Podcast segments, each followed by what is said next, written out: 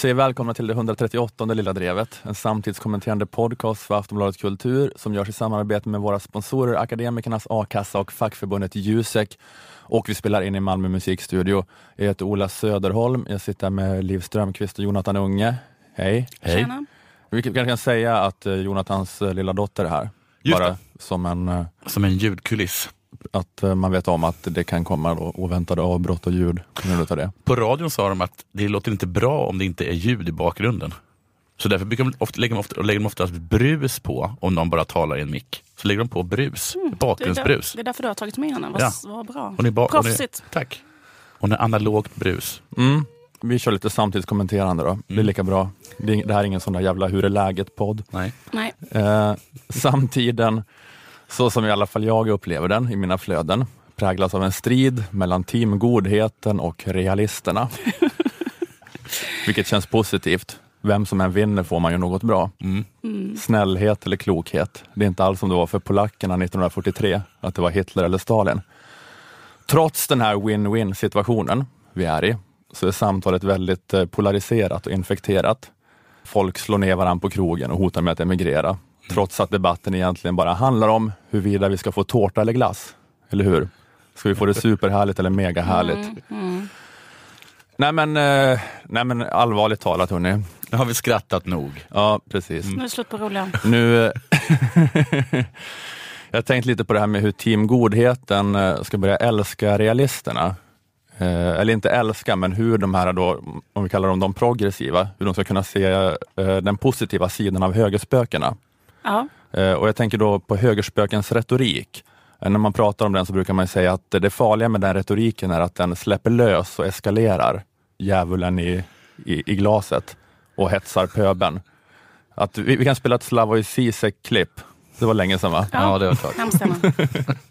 Han pratar om, eh, om, den, om det här fenomenet i BBC, apropå nu att Donald Trump har, har tillträtt som president. She means disintegration of public morality. You can today tell publicly things that if 20 years ago you were to tell them you would be mocked, proclaimed an idiot. It's a moral disintegration. And although a Marxist, I'm a very serious moralist here. I think that public morality, or rather customs, how we are allowed to speak in public, matter. Men blir han intervjuad under ett så här tandläkarbesök? när man har en sån här äh, krok som suger saliv ur en samtidigt. Jag tycker att den här, så här excentriska dialekten och... och jag tror inte det är dialekt, jag tror det är talfel. Ja, men talfelet och dialekten gör ju att det här är ju ett egentligen väldigt basic. Det här säger nästan alla, eh, eller hur? Det han säger här är bara så här. Ja. Kan inte folk bara uppföra sig och prata ordentligt? Men Ja, det hade han sagt det på svenska så hade vi inte, hade vi inte spelat upp det i en podd. Det, han, han har mycket att tacka den där eh, intellektuella Mm. eh, eh, accenten, excentriska rösten. För att det låter mer speciellt än vad det kanske är, den här spaningen. Mm, jo, exakt. Det var, ju, det var ju verkligen inte nödvändigt för eh, narrativet i, det här, i min prata här, att Nej. jag skulle ha med det här klippet. Men Men, du- det var bara lite uppiggande tänkte jag. Sa han Att höra att, han var marxist? Ja, han sa det trots att han är, det, men det, det var det som var lite kul med klippet, att han sa att jag trots att jag är marxist så är jag en väldigt seriös moralist. Mm. Han tror att det som är avgörande för samhällsutvecklingen är produktionsförhållandena och vilken samtalston man har. Mm. Lika viktigt. 50-50. Marx tryckte på den ena, Engels på den andra. Ja, men det, ja, men det han pratar om då, då är att, att, att ribban sänks. I ett anständigare samhällsklimat så skäms människor lite. Men eh, ja, ni vet där att man har pratat om att det blev en ökning av antalet eh, anmälda hatbrott i USA efter Trumps valseger. För folk känner sig legitimerade, att nu är det väl bara att, att köra. Eh, och det är ett sätt att se på det. Eh, Men ett annat sätt att se på det är att, eh, att de progressiva skulle kunna se det som positivt att högerspöken alltid skryter om det som sossar bara gör. Och då menar jag sossar i bred bemärkelse. De, de gamla mainstream-politikerna i väst. Alltså det är många som har häpnat över att eh, Donald Trump eh, nu sa så här, apropå tortyr. I have spoken as recently as 24 hours ago with people at the highest level of intelligence, and I asked them the question Does it work? Does torture work? And the answer was yes, absolutely. I want to do everything within the bounds of what you're allowed to do legally. But do I feel it works? Absolutely, I feel it works. Men han hade talat med, med proffs som sa att det funkade. Ja exakt, han hade, eh, han hade pratat med en expert som sa att det funkade. Mm, jag kan tänka mig faktiskt att det funkar. Okej, intressant. Ja, men vadå, det är, väl, det är väl klart att det funkar. Jag menar inte att man ska göra det, men det är, väl- det är väl klart att det funkar ändå. Eller? Jag kanske inte gör. Jag tycker det verkar som att de flesta säger eh, att det inte funkar. Ah, okej. Men de säger att det inte funkar. Men jag håller också med. Så magkänslan är att det borde Ja. funka. Att nog skulle jag kunna få dig att erkänna ett och annat. Men det, grejen är väl att, det, att de, de får en att erkänna det den som förhör en vill höra. Att det är väl det som är problemet. Jag säger vad som helst som får det här att sluta. Ehm, Inklusive sanningen.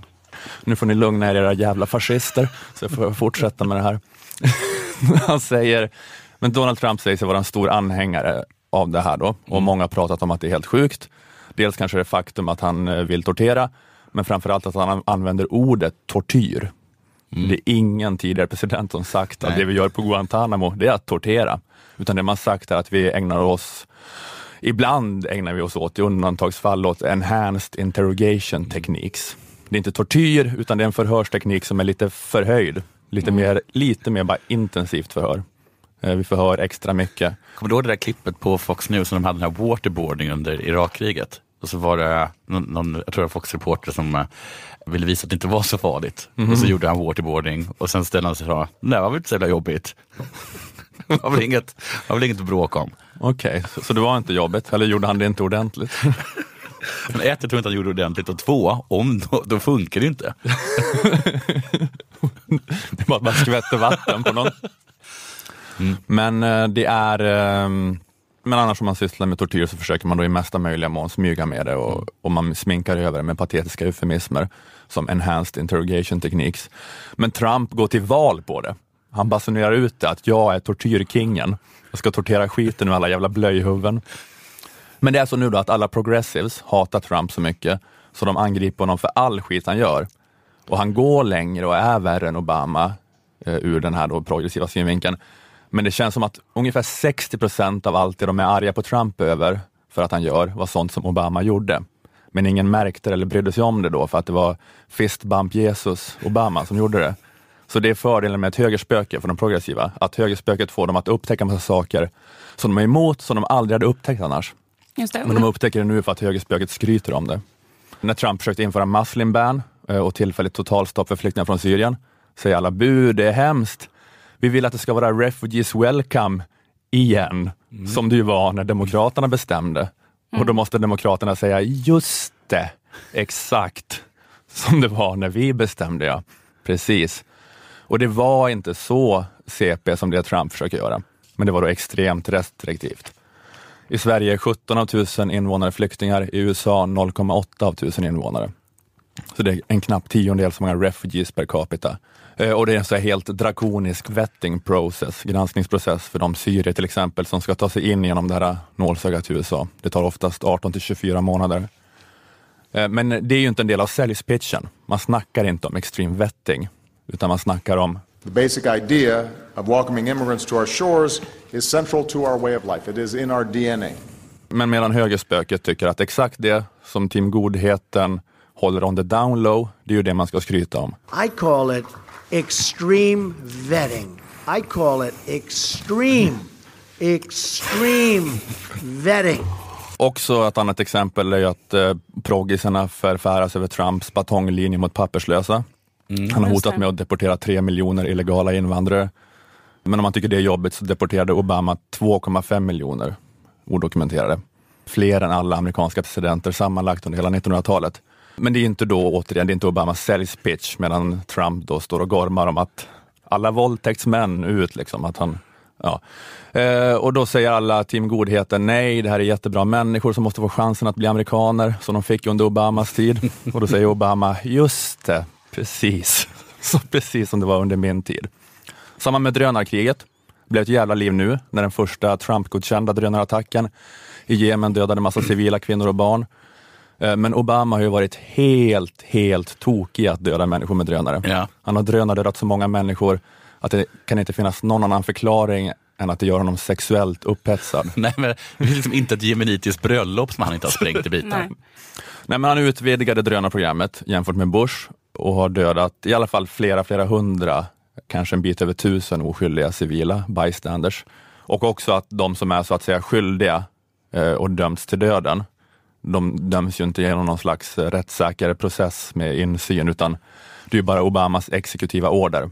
Att han dödar människor som att han var någon jävla kejsare. Mm. Han, han, skriver på en lapp att du ska dö. Mm. Han är åklagare och domare och hela världen är då hans slagfält och det behövs ingen krigsförklaring eller kongressbeslut eller någonting. Men han visar inte upp den lappen i direktsändning. Nej, precis. För när Trump gör det, då kommer folk lacka ur på det här på, ett på en helt annan skala. Men Eh, för- också tydligen rösta på honom då. Men jag menar liksom att de progressiva Ja. kommer att lacka ur på det på en helt Ja. annan skala. För Obama handlade ju då i och för sig som en eh, sinnessjuk, maktfullkomlig kejsare Nero som utsett sig själv till halvgud. Men Trump har då fördelen att han också looks the part.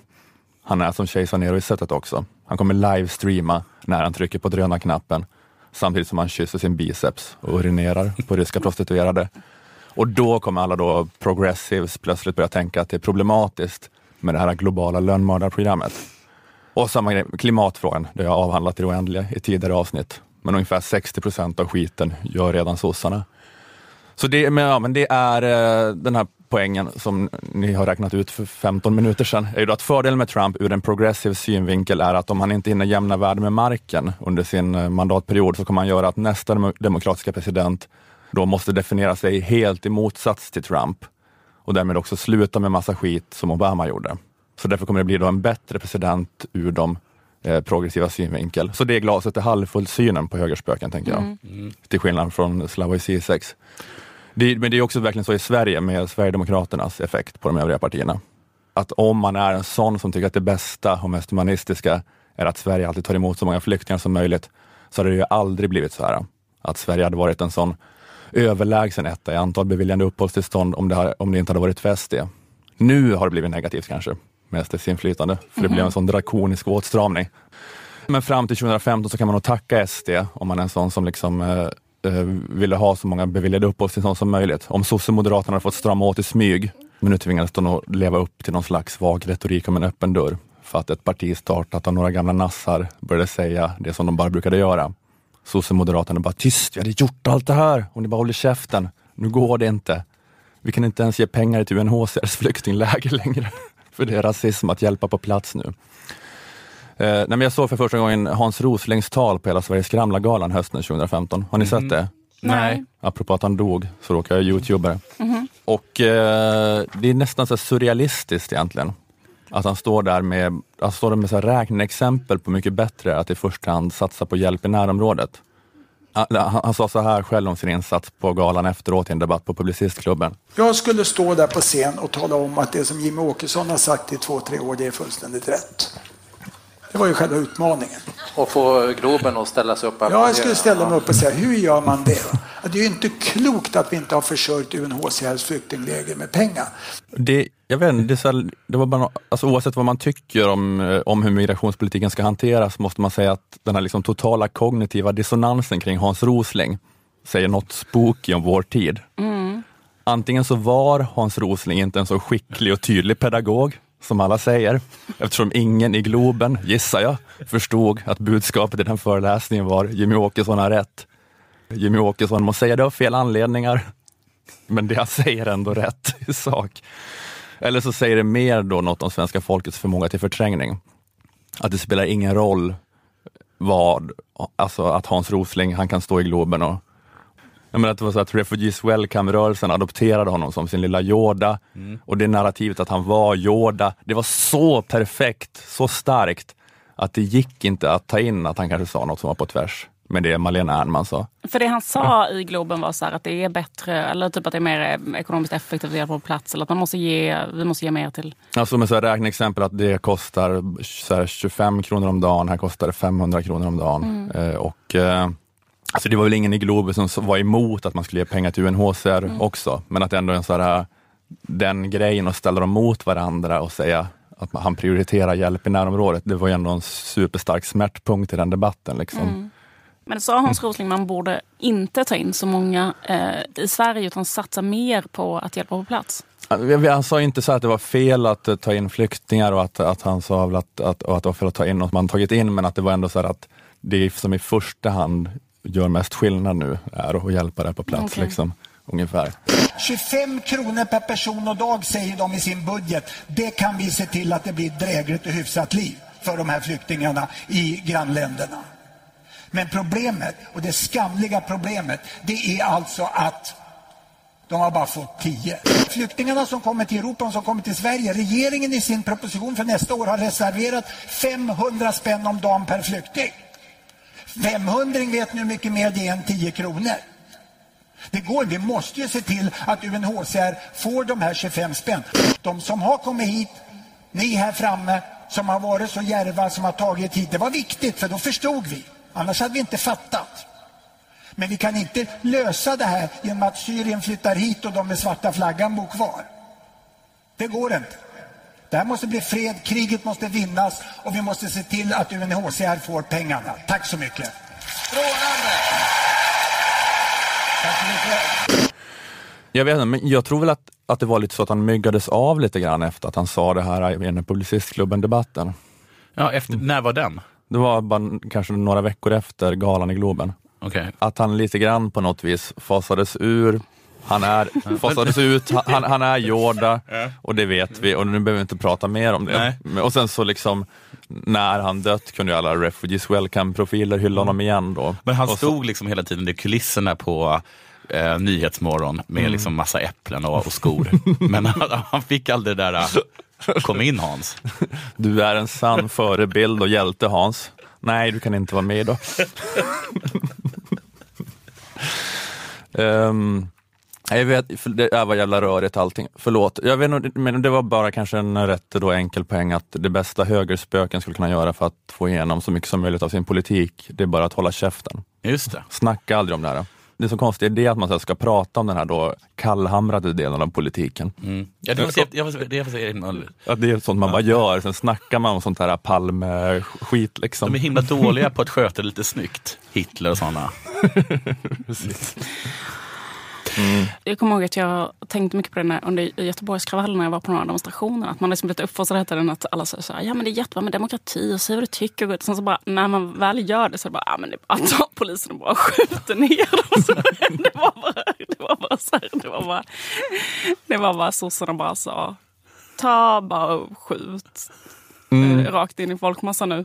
Och så bara gjorde de det. Just Så det. då var man så här, aha okej, jag fattar, det här var, det här var, eh, där var gränsen. Så känner jag lite grann, aha jag kom, jag kom till den nu.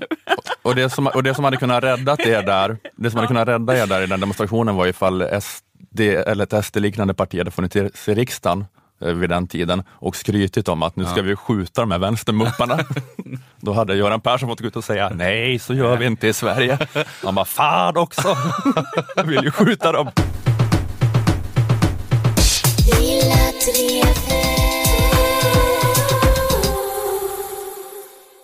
Okej, det har varit ännu en dödsskjutning i Malmö. Mm.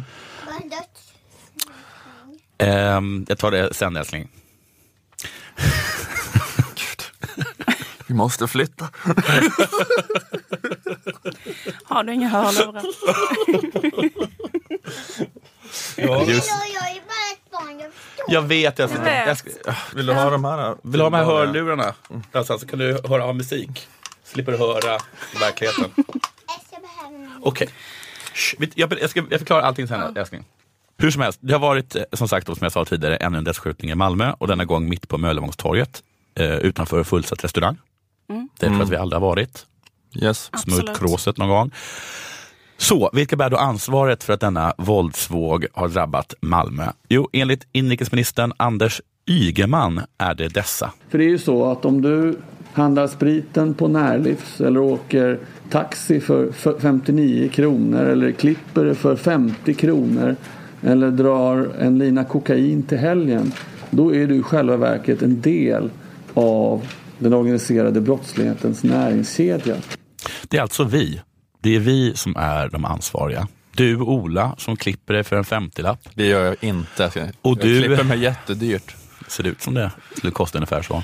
Och du Liv som köper smuggelsprit på Närlivs. Och även jag som åker taxi. Och såklart också Moa och Nanna, kanske mest Moa då, som drar partylina efter partylina. Kom då ihåg att för Moa är det partydag varje dag. Det är vi som är ansvariga. Shit. Så är det. Fan vad hårt. Ja, det är hårt. Mm. Så min fråga till er är, hur mår ni nu då? Ja, ja. det Det är är... eh, intressant. Han vill alltså lösa detta med konsumentmakt. det, det var svaret igen. Liberalerna ni, 100-0. En del av de här problemen går ju att, faktiskt att göra någonting åt. Eh, ja, det kommer bli dyrare eh, för oss, men vi har ju lärt oss att köpa ekologisk mjölk. Mm. Men vi tar vi det. Så det går liksom att ändra våra mönster. Är det att göra våld på din person, Ola, om man begär att du klipper dig för 300 kronor istället? Jag Kan gör man. Jag snälla, jag klipper mig snälla. för mer än 300 kronor. Säkert. Kan man be dig snälla rara liv att ha lite framförhållning med dina spritinköp och gå till bolaget istället? Du kan köpa i bulk. Du säger så? Du köper i bulk. Skulle jag kunna ta en taxi Skåne eller Kurir istället för en fultaxi? Svaret på dessa frågor är ja, okej då. Åh. Klart vi kan. Klart vi kan Mm. det. Mm. Men Moa då? Ja, att Moa har en missbruksproblematik som är svår att komma till rätta med. Ja, det är kanske inte det. Hon måste de har. köpa sitt kokain på Coop. Exakt. Moa då? Vad ska Moa göra? För, för Moa finns ju inga alternativ. Nej. Vad ska Moa göra? Sluta dra ladd? Mm. Moa utan näskaffe. Utan sin dagliga portion tennis eller kvällens dos av diskopulver. Otänkbart såklart, men vad ska hon göra? Stackars Moa. Vad tråkig och trött hon kommer bli. Men framför allt, herregud vad orättvist. För alla har vi ju våra laster. Du, Liv, älskar alkohol. Och Ola, du har ju även ett spelproblem utöver din fula frisyr. Det är, det, här, det är konstigt, men det är också det, mest, Ja. det är pedagogik det här. Ja. Och ja, ja, jag åker ju taxi. Men för att invända en Ja. sak, det är att man kan faktiskt inte köpa sprit längre på närlivs. Alltså, Nej, jag, nej, det är sant. eh, Eller jag, inte vad jag vet i alla fall. Det, det kan ju ha att göra med att du med var i en ålder då du gick och frågade, har ni sprit där på Närlivs? Eh, ja, för fast jag 10-15 tror år sedan. ändå, alltså, jag menar det var kanske ändå mer så för kanske 15 år sedan. Eller? Har jag Men fel? jag, när jag kom hit till Malmö Ja. 2009 så hade jag hört att man kunde köpa i alla fall öl liksom på Mm. Närlivs. Och det var en av de få tillfällen som jag har drabbats av diskriminering. För då eh, gick jag in och sa, hej har ni något under disken? Något sånt här. Mm. Och de var under disken, under disken. Och så gick jag därifrån. För det var eh, eh, en bekant till oss som hade sagt att det var att man kunde göra så. Och sen så gick han in fem minuter senare och bara, har ni någonting under disken? Och då plötsligt kom han ut med både det ena och det andra. Det är din uh, civilsnutsutstrålning kanske? kanske är det. Mina poäng är att våra laster finns det förståelse för. Staten vet att sprit inte är bra för dig Liv, men staten vet också att vad den än gör så kan man inte hindra dig från att dricka. Nej. Du kommer hitta sponken om du så måste köpa träsprit. Och inte har väl ett spelförbud hindrat dig Ola för att besöka de skummaste spelhålorna i din jakt på kick samt fula frisyrer? Ja men det är sant att jag liksom, ifall det inte finns statliga kasinon så kommer jag liksom sitta i någon uh, skum källare och spela liksom rysk roulette med Bli med någon något. uh, vietnames. Sen bli av med något finger och sånt där, som straff. Hålla på att göra den där knivgrejen med, mellan fingrarna. Ja, precis. Och därför så har ju staten tagit det som jag tycker väldigt mogna beslutet att låta våra ovanor betala för vår vård. Den statliga sprit du häller ner i din eh, strupe i detta nu-liv, skatten på den betalar för din rehab och för den värdfamilj som socialen har placerat dina barn i. Ja. Precis som att din... Listigt uträknat. Tack. Precis som... Nej, men att samhället har... Ja, det är mycket, ja, jätteviktigt, bra samhället. Mm. Precis som att dina förluster, Ola, på Casino Cosmopol, av de här olika då, fackpengarna som du har, betalar då liksom för, din, eh, för behandlingen av, av ditt spelberoende. Och så jag då, som åker taxi. Vi människor är svaga och kommer alltid att dras till sånt som för oss är destruktivt, men som ger oss en liten stund av eskapism. Och då lagar, straff och förbud inte visat sig fungera, så har staten sett pragmatiskt på uh, den här problematiken. Ja, det är fel, men bättre att vårda och hjälpa än att straffa och knäcka. Så ser man på nästan alla våra laster, förutom då på MOAS, narkotikan. Man har länge och på sina håll fortfarande väg, vägrar man eh, sprututbyte på grund av liksom moraliska principer, där principerna varit viktigare i människornas liv. Moas liv. Man har, man, man har, man har erbjudit eh, hjälp att sluta med, med narkotika, men bara om man först slutat med narkotika. Straffen har varit hårda och man har sett som en undermänniska eh, och nu även som ansvarig för dödsskjutningar. Så varför behandlas inte narkotikan som alla andra våra laster? Varför är en full liv utslagen på förskolans gungställning så hjärtevärmande, men inte liksom en stissig och tandgnisslande Moa? Varför får Ola springa runt och förlora pengar och sen varsamt bli taget åt sidan eh, på eh, Casino Cosmopol och fört till ett rum där det sitter en psykolog? Varför jag och taxi? Legalisera det, säger jag. Mm. Du är hård mot andra, men du är hårdast mot dig själv. Ja, precis. Så att, eh, mm. Ja. Eh, monopolisera i alla fall. Du, eh, Ola, och 72 procent av Sveriges befolkning stödjer ju Systembolaget. Just det. Enligt uppgifter från Systembolaget. Mm. Så låt dem också sälja narkotika. Då kan ju de göra ännu fler reklamfilmer om hur deras anställda vägrar sätta röda priser på metamfetamin, vad än den här elaka amerikanska konsulten säger. Så nu får det liksom vara nog med den här dubbelmoralen. Dessa fester kräver dessa droger. Eller? Ja. Det var intressant att Men- du liksom tog, vad ska man säga, gick in på det här spåret utifrån den här nyheten. Ja. Att det du irriterade dig på i det Ygeman sa, vems fel det är att det är dödsskjutningar i Malmö. Ja. ja men jag att, menar, det, att det du gick in på här var att, att han inte liksom likställde droger med andra. För jag tänker att det mest upprörande var det liksom att han sa att det var ditt och mitt fel att den här människan har blivit skjuten. Ja, det var lite upplevd över det. Jag, men jag, eftersom jag hela tiden ändrar åsikt beroende på vilken artikel jag läser, jag kommer ihåg att det här har ju dragits en gång tidigare. Och Peter Patrik Lundberg, ja. skriver Aftonbladet, han hade exakt den åsikten. Då tyckte jag det var så himla bra. Ja, den som du sa nu? Nej, nej, nej. Men, att Ygeman, Ygemans åsikt. Ygemans åsikt är rätt, ja just det. Men för att det, du driver ju då tesen här nu att man ska eh, legalisera droger bara för att eh, slå det, den liksom försörjningskroken ur händerna Det på måste, den det organiserade måste väl, jag bara gissar att det är en större in, in, inkomstkälla än eh, hårfrisyrer. Ja, för, men är det så med den här, för, för jag skulle ju, jag, jag säger inte att Ygeman har fel, men jag tyckte ändå att det var lite intressant att jag skulle vilja höra hur det funkar att man åker den här taxin då som är, är billigare än Ja. vissa taxikedjor och hur man då försörjer maffian. Alltså hur, hur funkar det rent konkret? Jag fattar att de, eller jag förstår den grejen att de kanske tjänar dåligt och så vidare och bla bla bla, men Ja. att det är, att det är maffia Men det var, väl någon, det var väl någonting om eh, att, att alltså nästan ett helt taxibolag hade plötsligt en dag inga bilar. För alla de hade beslagtagit. beslagtagit. Och sen så menar man liksom att, att hela liksom det företaget var uppbyggt på, för att eh, tvätta pengar. Aha. Lite som att man kan här, gå igenom, man kan, man kan ju se en hel del affärer i Malmö som man vet att man aldrig har sett en kund i. Och de finns där år efter år efter år. Okej. Hur, alltså hur är det möjligt? Jag passerar ett café som jag vet att jag aldrig sett en, en kund i. Och någon gång gick jag in där och skulle beställa och de var inte glada Mm, över att göra en ciabatta-macka åt mig. Så typiskt dig, att du ser det kaféet och bara, mm, hur kan jag stödja det här? Du kan gå in och köpa en ciabattamacka, ge 42,50 till den organiserade brottsligheten i Malmö. Ditt svin. Men egentligen så är min en gammal kä- käpphäst. Det vill säga att eh, jag förstår inte varför man inte behandlar narkotikan som man behandlar alla andra våra laster. Man har ju försökt göra någonting åt alkoholen hur länge som helst i Sverige. Och sen till slut så valde man en sorts mellanväg, att man gör lite restriktioner. Man ska göra det lite svårare. Det blir svindyrt. För att det, liksom, det, det gick ju inte. Vi började precis som ryssarna att dricka träsprit och dö allihop när de, eh, när de försökte Mm. med motböcker och sådana saker.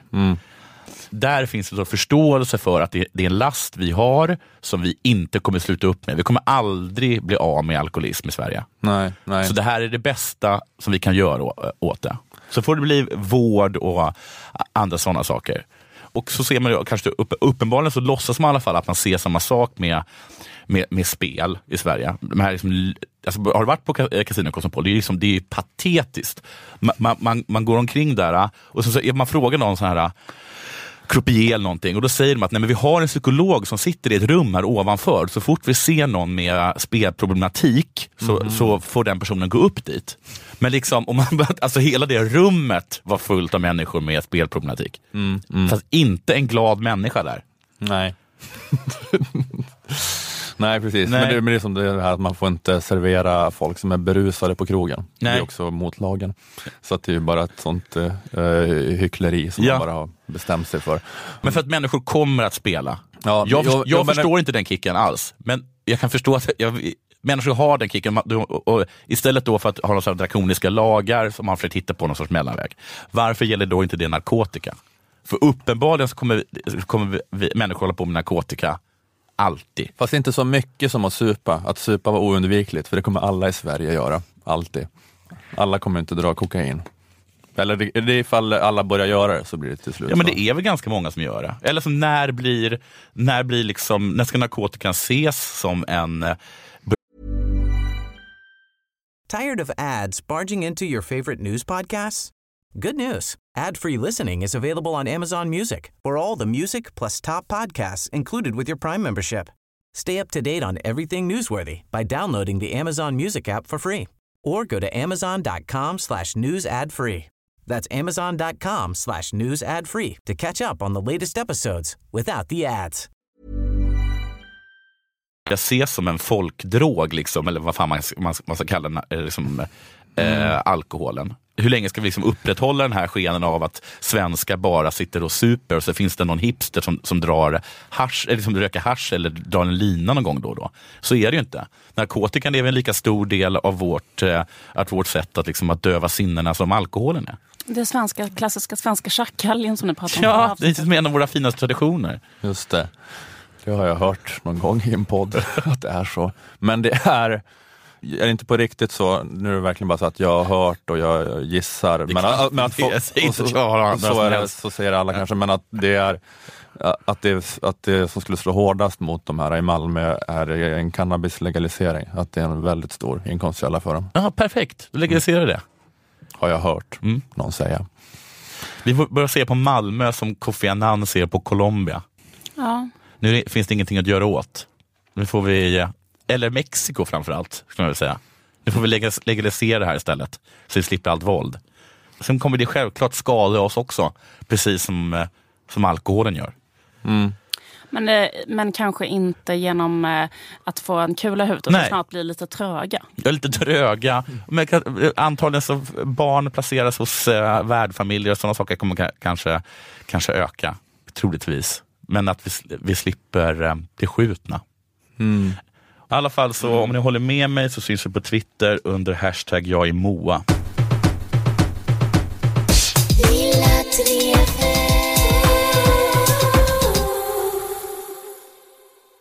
Lilla Drevet sponsras av Akademikernas A-kassa och fackförbundet Jusek.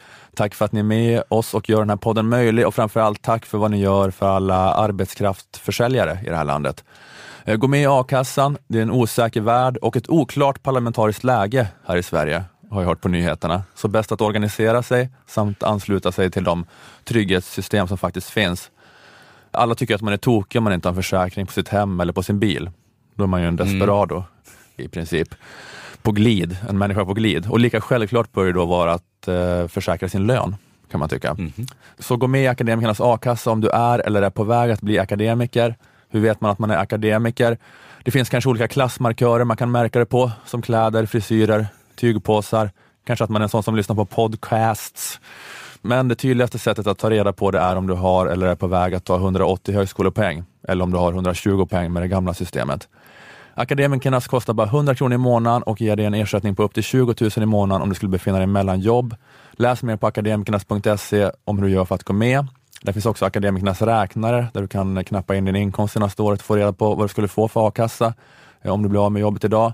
Akademikernas har också sidan väljaakassa.se eh, där du kan eh, ta reda på vilken a-kassa som passar dig om du inte ska ha just Akademikernas. Lilla Drevet sponsras också av fackförbundet Jusek. Många akademiker, till exempel ni som jobbar inom branscher som organiseras av Jusek, tjänar mer än a-kassetaket som är på 25 000 kronor och kan därför behöva en, en inkomstförsäkring som är då en, ett av många skäl, men kanske det främsta skälet till att gå med i Jusek. Är du med i Jusek får du 80 procent av lönen upp till 80 000 kronor. Att vara med i Akademikernas och Jusek kostar sammanlagt 351 kronor, så är du redan Akademikernas medlem lägger alltså bara till 251 kronor för att också vara med i Jusek. Läs mer på jusek.se. Har du tagit steget och gått med i Akademikernas a-kassa och snedstreck eller fackförbundet Jusek tack vare den här podden får du gärna skriva det i din ansökan eh, eller berätta om det i sociala medier under hashtag Lilla Drevet.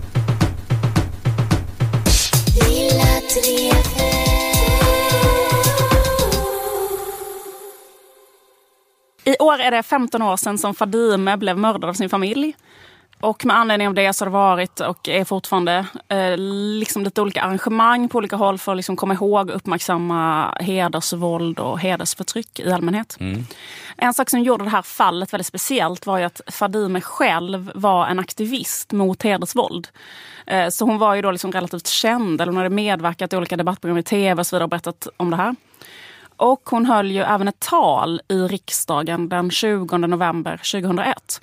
Och i det här talet så berättar Fadime då hur eh, hon hade börjat leva på ett sätt som hennes familj inte accepterade och eh, att hon då hade varit tvungen att rymma hemifrån och bosatt sig på en annan ort. Men att hon då hela tiden, även i sin nya stad, blev trakasserad och hotad av då sin pappa och sin bror. Eh, och så sökte hon hjälp från polisen Eh, och jag tänkte att vi skulle lyssna på vad Fadime då berättar i det här talet eh, från riksdagen. Hon börjar med att säga första meningen. Eh, till slut stod jag inte ut längre utan beslöt mig för att vända mig till polisen. Till slut stod jag inte ut längre utan beslöt mig för att vända mig till polisen för att få skydd och informera dem om min situation så att de skulle vara insatta ifall något skulle hända mig. Till min stora förskräckelse så tog polisen inte mig på allvar. För de var min berättelse som en påhittad saga. Deras enda råd till mig var att jag skulle vända mig till min familj och tala om för dem att de minsann inte fick hota mig. Och att de skulle respektera de svenska lagarna och sederna. Polisen förstod sålunda inte allvaret i min situation. Och deras oförstånd blev till ett enligt mig väldigt respektlöst och kränkande beteende. Vad förväntar du av oss? Vi har inte råd att tillhandahålla dig en vakt som bevakade dygnet runt, blev polisens svar till mig. Med tungt hjärta gick jag från polisstationen utan att ha fått någon som helst hjälp. Det kanske var lite svårt att höra här, men det som Fadime berättar är alltså att eh, hon söker hjälp från polisen men att polisen bara tror att det hon berättar är en påhittad saga. Och, eh, och frågar så här, varför kan du inte bara säga till din familj att de ska sluta hota dig? Och tre månader efter att hon höll det här talet då, så blev hon skjuten i en trappuppgång i Uppsala av sin pappa. Då. Men eh, det är också möjligt att polisen eh, alltid reagerar. så- Alltså vill hålla dörren öppen för att det kan vara så att polisen reagerar så här varje gång en kvinna anmäler en våldtäkt eller en kvinnomisshandel. Det kan vara så. Men det kan också vara så att eh, de här polisernas reaktion vid den här tidpunkten egentligen liksom inte är så konstig. Därför att då för tiden så var ju inte samhället liksom medvetande gjort om hedersvåld och vad hedersvåld är varken liksom forskare, journalister eller politiker så här, kände till egentligen faktiskt att, att den här verkligheten existerade. De här poliserna säger till Fadime, det är väl bara att du säger till din familj att de slutar. Men menar du liksom, är du helt galen? Ska vi ha en vakt för att din bror och din pappa inte ska mörda dig? Det verkar helt sinnessjukt, eller hur? Är du galen?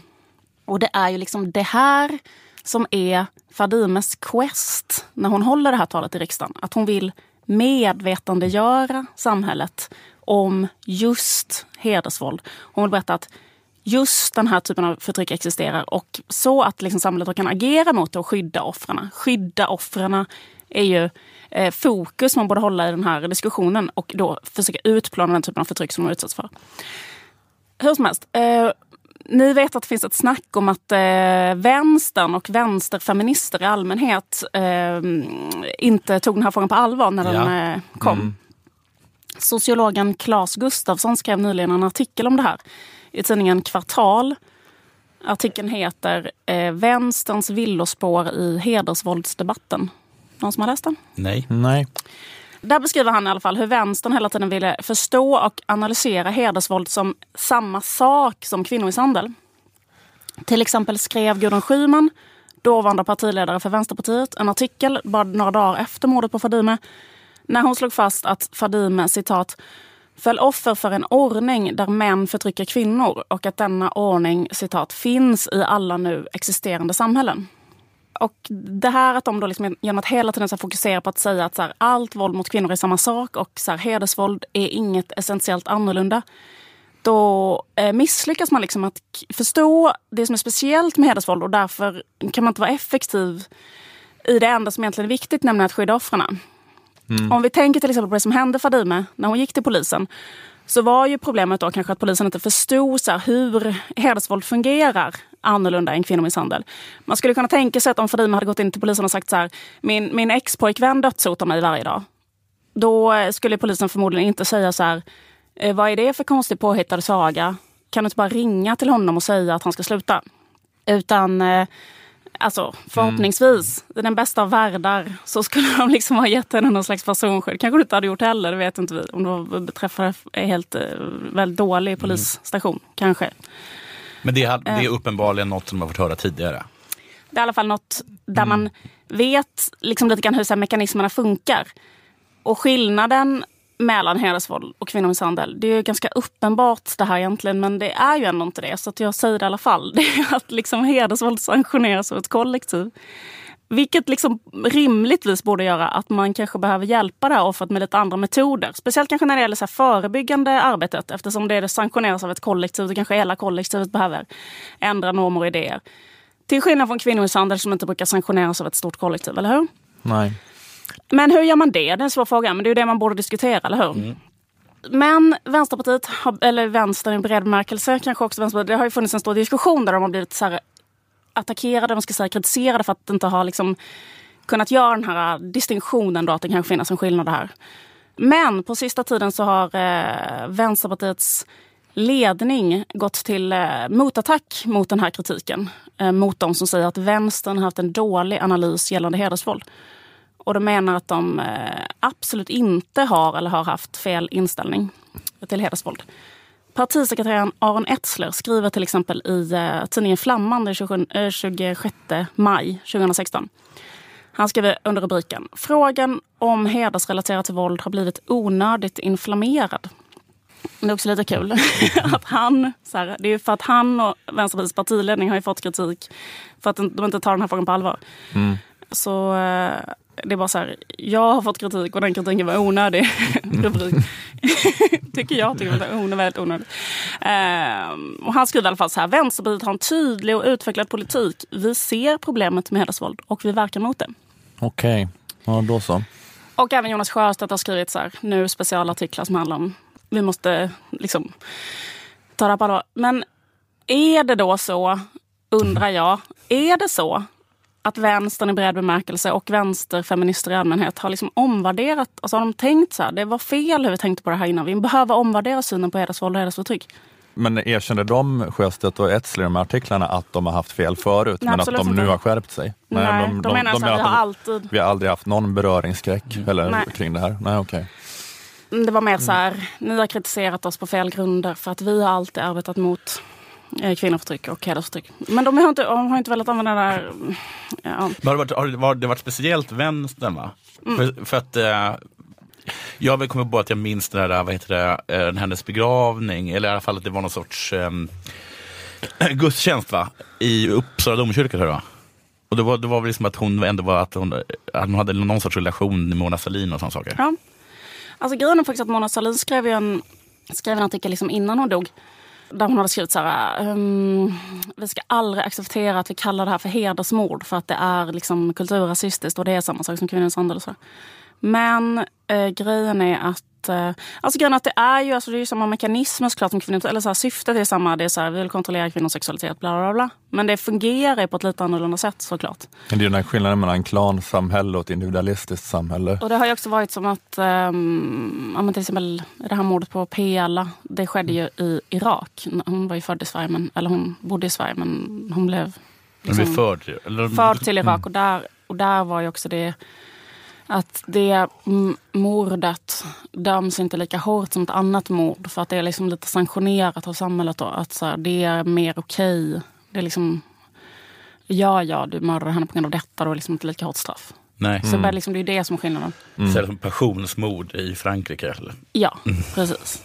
I alla fall, så jag har gjort en otroligt, um, otroligt vetenskaplig empirisk studie för att eh, se om det är så här att vänstern har lyckats med att så här, omvärdera sin inställning till den här frågan. För det är viktigt, tänker jag, att vänstern så här, lyckas eh, få liksom, högern att sluta äga den här frågan. Och enda sättet är ju liksom att själva bli så extremt mycket bättre på att förstå och lösa den här problematiken.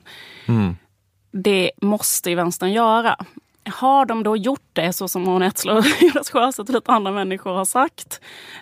För att kolla det så har jag gjort en extremt vetenskaplig empirisk studie av det här. Och det jag har gjort det är att jag har läst eh, fruktansvärt noga eh, programmet till eh, Fadimegalan på Berns. Mhm. som hölls i år den 22 januari. Frågan är alltså, har vänsterfeminister lyckats ta över och äga frågan om att det är viktigt att bekämpa hedersförtryck? Nu läser jag. Talare, Annie Lööf och Jan Björklund. Ja, talarna är inte så viktiga. Eh, inte en enda uh, människa från Vänsterpartiet. Jag vet inte varför. Rätt så konstigt. I alla fall. Mm. Då går vi vidare. Då läser vi vilka artister spelade på galan. Och då kan vi, för att ytterligare se om pionjärer inom vänstern och vänsterfeminister har tänkt börja äga frågan om hedersvåld. Artister på Fadimegalan 2017. Läs nu den kompletta listan. Shirley Clamp. Gig Hamilton. Lisa Nilsson. Afrodite. Kristina Lindberg. Eh, Charlie Grönvall. Din Nanne Ja, Grönvalls barn. eh, son. Mm. Gladys Del Pilar. Mm. Det är konstigt att hon är med i Afrodite. Och det har redan stått Ja. Afrodite. Så hon liksom, det känns lite som att få in bara en, få ett namn till. Ja, Diana Ross i den, eh, i den trion. Sen står det Blossom Tainton. Mm. Samma Också sak med. igen. Först står det Afrodite, sen står det alla medlemmar i Afrodite. Ja, just det. De får verkligen mjölka för att fylla ut affischen här. Alltså. Slutligen, slutligen namnet Jessica Folker. Just det, men det man kan känna här då att det är lite överlappning mellan eh, artisterna på Fadimegalan och artisterna på Feministiskt initiativs valkampanjsskiva. Slutsatsen är att människor som var med i Melodifestivalen för 15 år sedan och i ett fall ett barn till en som var med i Melodifestivalen för 15 år sedan är mer engagerade eh, mot eh, hedersförtryck än vänsterfeminister. Rebecca och Fiona är inte med. De kanske ändå inte hade... Kunnat. Men jag fick en fråga om att köra stand-up på Fadimegalan. Vad fan sa du inte? Varför sa du inte ja? Eller även ifall det var- svin det, Ola. Ja, ja, nu Jag har, sa, jag vill det får ju inte- bara, det får ju bara liv vatten på sin kvarn. Men- Att ni slovenska kommunister eh, vägrar att äga den här frågan. Jag vill inte ha mer islamofober att göra, svarade Nej men jag, eh, jag vet inte ifall det var just den galan där alla de här uppträdde. Det var någon, det var någon sån här lång Fadime liksom. eh, Det är en himla usel min- bokning. Det pågår fortfarande, säga. precis, för det heter så Fadime-dagarna och det pågår Ja. liksom under flera må- månader, eller Ja, det var i nå- alla fall in nu i februari. Det, Det var- pågår fortfarande. Det var någon sån Fadimegalan jag fick en fråga om att uppträda på och, eh, och det verkade ju som en hedervärd och bra arrangemang. Men jag, eh, jag, jag vill ju inte köra stand-up där Nej. av tusen olika anledningar. Så hade jag jag inte klarat av att hantera det. Stand-up har inget på en hedersvåldsgala att göra, eller någon annan gala, eller någon annan fest. Nej, knappt på stand-up-klubbar. Nej. Skulle inte kunna jobba lite med det här materialet du har att eh, Fadime får mer uppmärksamhet än Pela. Och att det beror på att Fadime är snyggare än Pela. Det har jag ändå hört dig jobba på. Vi, eh, Jag tycker att det finns något där. bara, Hallå, är den på den här? Hallå? Jo, jag sa.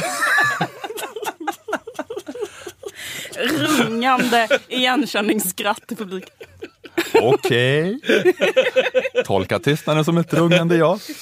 Du kan rädda det med att säga, "Ah, det här går ju bra. Så börjar alla skratta ändå. Han har rätt, det går inget bra. Det går jättedåligt och det är kul. Åh gud, jag dör här uppe. Jag dör som min hora till kusin. Nej. Det kanske funkar. Kanske det funkar. Jag tycker att Nanne Grönvalls son är mer engagerad i frågan om hedersvåld än Ja. vad du är, Ola.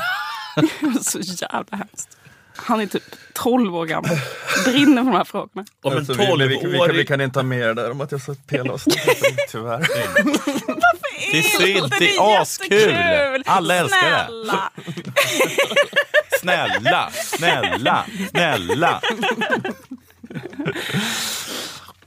Nej, Eh, nej men vad ledsen jag blir att du måste klippa bort det för det var enda som var kul hela den här väldigt långa, så allvarliga, så här hemska. Ja, men vi kan se, men eh, Jag tycker det var jättebra, men jag tycker att det är lite vi ska ha det. Vi kommer få skit för det, men det är kul. Det är kul. Ola, bjud Alltså, vad på fan, det för jag fan. tycker det är så viktigt med kul ibland. Det är viktigt också att ehm, eh, alltså det är ju over the line, men kan Mm. det inte få vara det också? Ja. Ja, ja, vi, eh, vi. Men, eh, Snälla Ola, ja. kom ut som den som sexualiserar hedersvåldsoffer. Sitter och runkar till, Det är då till de här Pela-affischen. det, det är då som eh, Fadime-affischen. Fadime-affischen, Mm. absolut, självklart Pela-affischen är inte ens Det uppe på rummet. Utan, men grejen är att... Äcklig Ola. Men, Allt, men, men, men, men för att ge vänsterfeminister ännu mer svar på tal sen, vilket jävla svin eh, alla män är. Eller typ att hur, eh, vad är egentligen skillnaden då på eh, feministmannen Ola och det här klansamhället. Ja, precis. det var det enda de gör är att Nej, men tänka Man, man, såg, snuska tankar. nej, man såg en ung kvinnor. Ola gå och köpa bitterfitta och, och ta ner affischen på, på Fadime-galan. Och sen gå in i affären, köpa lite hudlotion, paket servetter. Där har du vänstermannen. Fy fan. Jag... Eh... Det här ska också med. Nu känner jag att vi, vi, vi pikar nu, jag och Jonathan. Vi vill att det ska vara med. Jag ska göra en Aron och börja bli helt galen om det här inte med. Ola censurerar mig. Ola censurerar sig. Ville du, eh, eller är, är du klar, liksom, vad, vad landar vi i? Jag menar att det, mm, ja, du har kommit fram till att de här eh, artistbokningarna bevisar att vänsterfeminister inte har tagit den här frågan på allvar. För det hade absolut inte sett ut så ifall det var så. Ifall de hade haft noll beröringsskräck inför hela liksom, eh, Minns, Pela och Fadime Alltså, eh, inte- grejen så hade det varit andra artister på den där galan. Ja, men liksom så här, jag menar liksom, säkert, sen är det säkert så här bara för att de har liksom alla varit polare med den där gruppen som håller på med Pela och Fadimes minne. Det är ju Sara Mohammad som eh, har startat den. Ja. Och hon är ju liksom, eh, eh, i deras ögon har liksom gått över gränsen som islamofob flera gånger. Så det är väl liksom att de här, under lång tid har liksom samlat ett helt annat gäng kring sig. Som är det här Annie Lööf, Jan Björklund, Shirley Clamp-gänget. de här liksom lite mer eh, Banan, liberaler hit och dit. Så här. Jag bara tycker det är lite konstigt att bara då ger vi er den här frågan. Det är det jag menar. Mm. Att man inte kämpar lite hårdare för att så här, förstår du, vad fan, ni är ett feministiskt parti, ni sitter i riksdagen. Kan ni inte kämpa på lite för att då liksom ha en antirasistisk, anti-hedersvåldspolitik? Man kan ju inte bara ge det till så här, de här högerdebattörerna är inte rasistiska men det finns också väldigt mycket rasister som håller på med de här grejerna. Men är inte det så här lite som att, jag vet inte, det här kanske är helt, men först känns det som att det här liksom är Vänsterpartiet, eller, alltså det här är liksom motsvarigheten till KDs narkotikapolitik. Man har en princip liksom Ja. och den är så viktig så det spelar ingen roll om en del liksom går, går sönder eller dör. För att den principen är så himla viktig. Precis. Och sen är det också lite för att de, det är som att Vänsterpartiet inte riktigt kan ställa sig upp på um, liksom för, till, dagen för att liksom, minnas förintelsen. Liksom. Man kan inte bara liksom, göra det för judarnas skull utan det måste liksom vara för att man gillar inte judar riktigt. Det här ska också med. Det måste vara någonting, att, att, man, att man måste säga något om hur de behandlas i Palestina idag. Ja, eller måste- sånt där. ja, man måste, Man säga måste dra den parallellen. Man måste säga... Men jag tycker att det är konstigt därför att jag tänker att alltså, om man håller fokus, liksom, därför att eh, också liksom en, en eh, tra- traditionell vänstergrej är ju liksom att, att eh, så här, den mest utsatta har rätt. Bara för att man följer den enkla principen. Ja. Den mest utsatta har rätt och den har tolkningsföreträde. Då är det så jävla enkelt med hedersvåld. Man bara så här, vem är den mest utsatta? Ja, det är det här i många fall minderåriga människan som bor hemma hos en familj som kanske då eh, hindrar göra olika saker som man är ekonomiskt beroende av. Känslomässigt. Alltså det är liksom så fruktansvärt tydligt att se vem som är offret i det här sammanhanget. Nämligen kanske en invandrad jätteung kvinna. Vad är problemet med att så här 100% ställa sig på en sån persons sida och tänka att man ska, ska göra allt för att den inte ska behöva uppleva den situationen? Alltså, jag- det fattar inte jag. Och lyssna på vad den säger. Men det är väl bara att det blir en kortslutning för att den eh, gruppen Mellanösterninvandrare i Europa är som grupp är det mest synd om dem då på något sätt. Men inom den gruppen finns ju såklart då förtryckande patriarker och ja, jag vet inte, att det bara blir en svårhanterlig situation i deras eh, vem det är mest synd om. Eh, tänk. Men det jag tycker är märkligt är att även om man är så här mega eh, så här, identitetspolitisk gräns med att man bara går på liksom så här förstahandsberättelser. Då skulle man kunna. Men i alla fall, förstår du vad jag menar? Ja. Varför lyssnar man då inte på Sara Mohammed? Det tycker jag är konstigt. Eller Amina Karimove. Mm. Men skit i det. Jag vet att de, vi kan klippa bort det för det är liksom, eh, vi, det spelar ingen roll. För det handlar inte egentligen om det. Det var bara för att det var lite kul det där med Jessica Folker. Också hemskt, det är kanske hennes hennes enda gig. Nej det kanske inte alls är. Hon är jätteduktig. Men har de Mm. ringt Silvana Imam först? Det har de inte gjort. jag tyckte det var en helt okej emper- empirisk... eh, Jag tror det var jätteintressant att veta vilka de hade, de hade, vilka de hade ringt faktiskt. Eller om de bara aut- automatiskt ringer till. Vi det- vet för att de har ringt Ola och han har säkert Ja, han har säkert det. Så då, har vi, då, har vi, då, har vi en, då har vi en av de här vänsterförrädarna i alla fall. Beröringsskräck. Ja. Vänsterfeminist med Kan du, bara, beröringsskräck. kan du bara komma och skänka lite glädje under den här jättetunga dagen? Bara nej, jag har mina principer. Jag skänker inte, inte glädje åt sådana som ni. Nej, precis. Judar är vad ni är.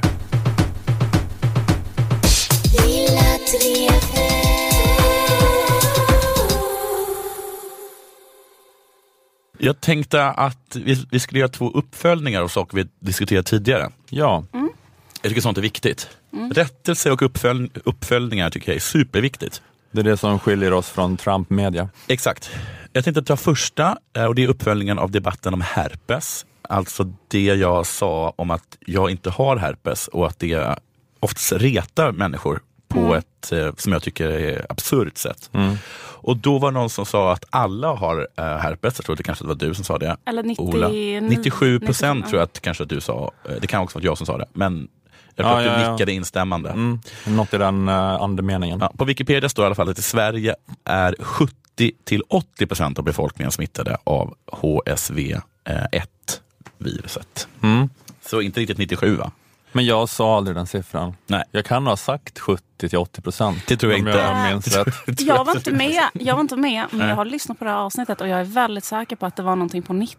Ja, jag tror det kanske var jag som sa det, men att du då höll med. Okej. Så jag hade fel, men vem, vem, vem har mest fel? Den som har fel eller den som håller med den som har fel? Vi grottar inte ner oss i det, utan vi går vidare till nästa uppföljning. Och det var, eh, handlade om Bob Dylan. Och jag påstår att Bob Dylan har en väldigt eh, pipig och jobbig röst och att Bob Dylan är en usel sångare men däremot så är hans låtar bra om andra sjunger. Mm. Så som Jimi Hendrix med Along the Watchtower. Och då sa du nej, nej, ganska nedlåtande. Mm. Nej, nej, alltså underförstått, du vet inte vad du talar om. Och alla håller med mig. Ja. Låt mig läsa en eh, krönika, ett stycke ur en krönika av Fredrik Strage, kanske känner till. Fredrik Strage, det är en gammal belackare till mig, men han är ju en em, ansedd musikjournalist. Har han skrivit om dig nedsättande? Mm, han, eh, han såg mig längs fotknölarna en gång.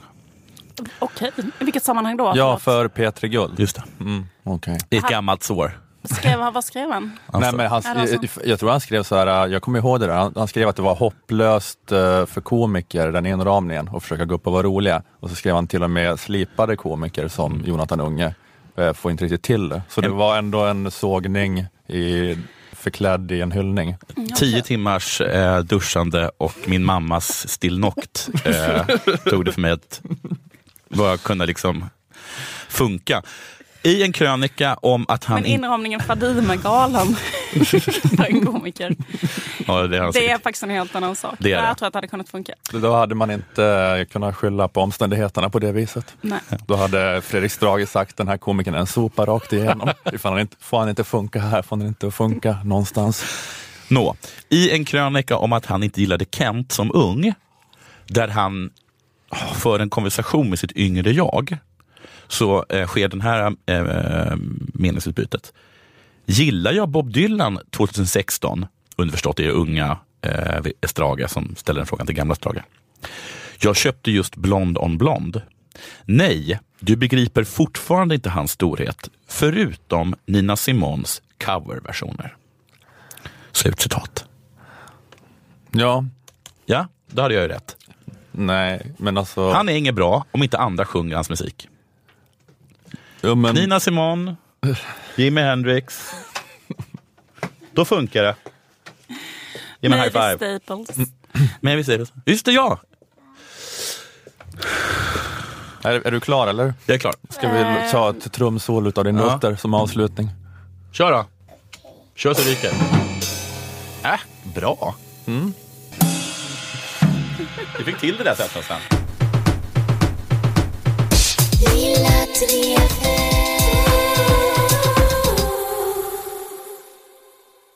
Vi, har, vi håller på med våran merchandise-försäljning med februaripodden. Ja, var, varför har vi blivit hånade? Det förstår inte jag. Det är för att folk har klagat på att... Skitsamma, folk har klagat på att t-shirtsen är eh, är eh, jättefula tydligen tycker de. Ja. Och, men då kan vi säga som du sa med de israeliska eh, IDF-t-shirtarna, Ja. att ni kan väl köpa en och sova i. Ja, exakt. Ni behöver väl inte ha dem på en Tinder-date då ifall ni tycker att de är fula. Precis. Det är väl ett ställningstagande, Det är också inte, extremt inte dåligt ett att ha en modetips. eh, februari på en t-shirt på en Tinder, det kan jag säga. inte, inte, inte bra alls. Och, men folk eh, verkar eh, gilla muggen och eh, Tygpåsen. mycket, fr- framförallt med Nannas motiv där. Men Ja. jag, tror vi kanske, jag tror vi kanske ska försöka ta fram en ny t-shirt. Som, är- skitsamma, det här är jättetråkigt. Eh, vi, eh, Jag vill reklam också. Ja, just- Sämst, turnén börjar snart. Gå in på sämst.se. Köp biljetter om ni vill. Om ni inte vill, gör inte det då. Nej, köp en t-shirt och sov i. istället. Jag tror det kommer bli jättekul. Jag har hört Brandens material. Det är superbra. Nu kör vi. Härligt. Eh, men vad bra. Ses vi nästa vecka. Tack så mycket Aftonbladet Kultur. Tack Akademikernas A-kassa och fackförbundet Jusek. Tack Malmö musikstudio. Tack eh, Jonathan Unge, Liz Strömqvist och eh, jag heter Ola Söderholm. Hej hej. Hej. Symbolen ska man vara försiktig med. Det är så himla speciellt ljud.